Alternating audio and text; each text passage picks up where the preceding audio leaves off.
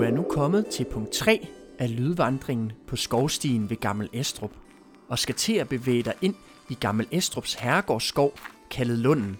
Først skal du over på den anden side af Randersvej. Her skal du bevæge dig af skovstien, der ligger parallelt med grusindkørslen til parkeringspladsen ved Gammel Estrup. Der kan være meget trafik, så brug lige et øjeblik på at komme sikkert over på den anden side. Du kan eventuelt pause lydvandringen. Når du er kommet over på den anden side af Randersvej, skal du bevæge dig lige ud langs skovstien hen mod punkt 4. Op ad vejen til højre kan man se en fordybning. Ifølge overleveringen er det resterne af et såkaldt rakkerhul. Vi skal fortsætte lige ud og kommer ikke ind ad vejen til højre, men museumsinspektør Helle Ingerslev Christensen vil her forklare, hvad et rakkerhul er. Ifølge overleveringen er fordybningen på den højre side af stien resterne af et såkaldt rakkerhul. Arbejdet med at flå og anvende skinnet for selvdøde dyr blev førhen anset som urent arbejde. Og derfor var det kun en særlig adskilt befolkningsgruppe i samfundet, som påtog sig opgaven med at bortfjerne og flå de selvdøde dyr fra herregårdens avlskov. Arkerne, som også kunne blive kaldt for natmænd, kunne derfor stå for arbejdet med at aflive dyr, tømme toiletter om natten og bruge deres skind.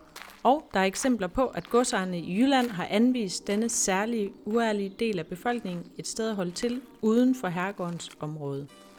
Taler man om de store herregårdsskove, er det dog oftest ikke rakkerne og natmændene, som de fleste tænker på.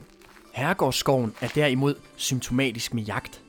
Det vil forskningsleder fra Dansk Center for Herregårdsforskning, Signe Boskov, tale lidt om. Tag en pause, når du når til der, hvor skovstien deler sig i to. Jagt og herregård er forbundet gennem en lang historie.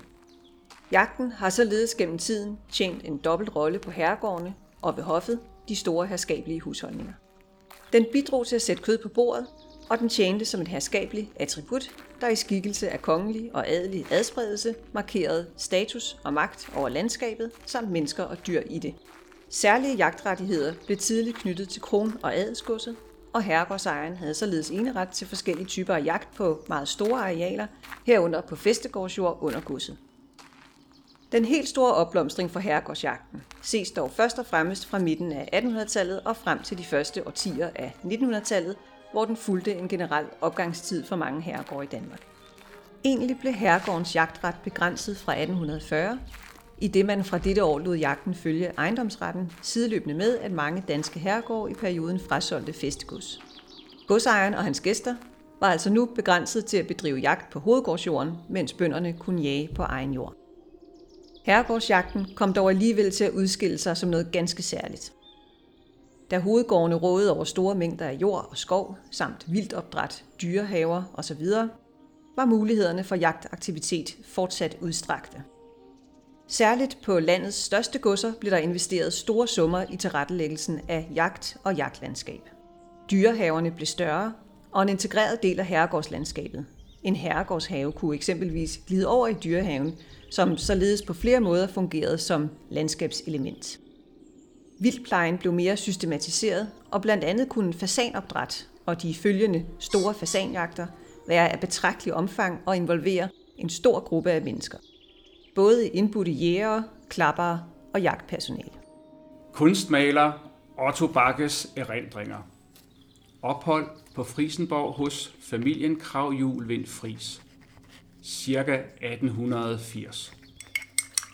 Da jeg udførte billeder for greven, lærte jeg der den gamle hedersmand at kende. Han var en renaissance-type, svær og stødt. Der var både alvor og gemyt i ham, og han kunne le så tårerne trillede ned ad kinderne. Han var konselspræsident, hvad der dengang betød noget. En dygtig mand, og en god mand med alt, hvad der kunne tjene til fædrelandets bedste. Som landets største godsejer vidste han, at noblesse oblige, og det faldt ham ganske naturligt. Livet på Frisenborg var anlagt efter stor stil. Hver dag mange retter til middag. Jeg var der i jagttiden, som varede en uges tid. Man kørte til skoven, hvor jagten skulle holdes, og skytterne stilledes på deres post. Så hørte man i det fjerne klapperne. Skovskaderne skrabede. Et eller andet stykke vildt kom luskende. Der faldt et skud hister her, og så kom klapperne ganske nær. Så gik toget hen til næste sås, og passerede man et åbent sted i de herlige skove, så var det et malerisk syn at se den brovede samling af skytterne, skovbetjente og klappere vandre igennem skoven. Der var mange herrer budne til jagt, og middagsbordet var langt. I midten præsiderede greven på den ene side, grevinden på den anden.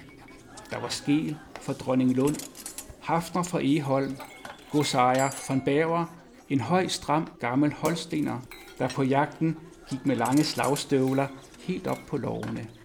Oppenschilden, en brilliant og gemytlig, men storsnudet kavaler, brav dansk mand trods det, at hans gods lå i Holsten, og skel fra Birkelse, alle disse kæmpe skikkelser af den gamle type. Så var der Hafner fra Fagerskov, et gemytligt skvallerhoved. Fisker, som senere blev kultusminister, en klog, skarp lært, som gik på jagten med paraply til stor moro for de andre herrer. Og sluttelig en del unge herrer nederst ved bordenderne, der blev drukket tæt, og humøret var godt. Hafner fortalte historier til Skel Birkelse, som var purpurrød i ansigtet af latter og vin. Og på hans miner kunne man se, at hvad genre historierne var, og unge grev fri sørgede for, gæsterne ved hans bordende ikke gik tørstige derfra. Grevinden præsiderede med fin anstand og værdighed. Så toges kaffen op i billiardværelset til en alagare. Cigarerne dampede, og der var liv og lystighed. Når du er ankommet til der, hvor skovstien deler sig i to, skal du gå til venstre ned mod punkt 4 på vandringen. Herskabets iscenesættelse kom ikke kun til udtryk igennem det liv, de levede, men også i døden blev den adelige selvforståelse udpenslet som en sidste ritualiseret understregning af den selviscenesættelse, der var så i øjenfaldene i livet.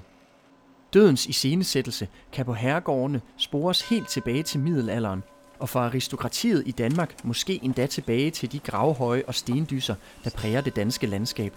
Typisk vil en adelsmand eller kvindes gravsted knytte sig til herregårdens nærmeste sovnekirke, eller måske et kapel ved selve hovedbygningen. For Gammel Estrups vedkommende er der et prægtigt slægtskapel tilknyttet den lokale sovnekirke i Avning. Her har sjælslægten fra Gammel Estrup siden slutningen af 1600-tallet fundet hvile i et rigt udsmykket barokt kirkerum. Men en grav udtrykker også en bestemt periodes opfattelse af døden og de kulturhistoriske strømninger, der har gjort sig gældende i afdødes levede liv, og i midten af 1800-tallet sker der noget afgørende i den forbindelse. Noget, der knytter kirken, skoven og herregården sammen, og som kan ses som det næste punkt på vores vandring. Du skal nemlig ned til gravstedet i Lunden, der ligger ved punkt 4 på vores vandring. For at underholde dig det sidste stykke, vil H.C. Andersen læse op af sit eventyr Klokken fra 1845. Og han greb i ranker og rødder, klatrede op ad de våde sten, hvor vandslangerne snodede sig, hvor skrubtusen ligesom gøede af ham. Men op kom han, før solen endnu ganske var nede. Set fra denne højde, o hvilken pragt. Havet, det store herlige hav, der væltede sine lange bølger mod kysten, strakte sig ud foran ham, og solen stod som et stort skinnende alter derude, hvor hav og himmel mødtes. Alt smeltede sammen i glødende farver, skoven sang, og havet sang, og hans hjerte sang med. Den hele natur var en stor hellig kirke, hvor i træer og svævende skyer var pillerne, blomster og græs det vævede fløjlsklæde, og himlen selv den store kuppel. Deroppe slukkedes de røde farver, i det solen forsvandt. Men millioner stjerner tændtes, millioner diamantlamper skinnede da, og kongesønnen bredte sine arme ud mod himlen, mod havet og skoven, og i det samme fra den højre sidegang kom med de korte ærmer og med træsko den fattige konfirmand. Han var kommet der lige så tidligt, kommet der af sin vej, og de løb hinanden i møde og holdt hinanden i hænderne i naturens og poesiens store kirke. Og over dem klang den usynlige, hellige klokke. Salige ånder svævede i dans om den, til et jublende halleluja.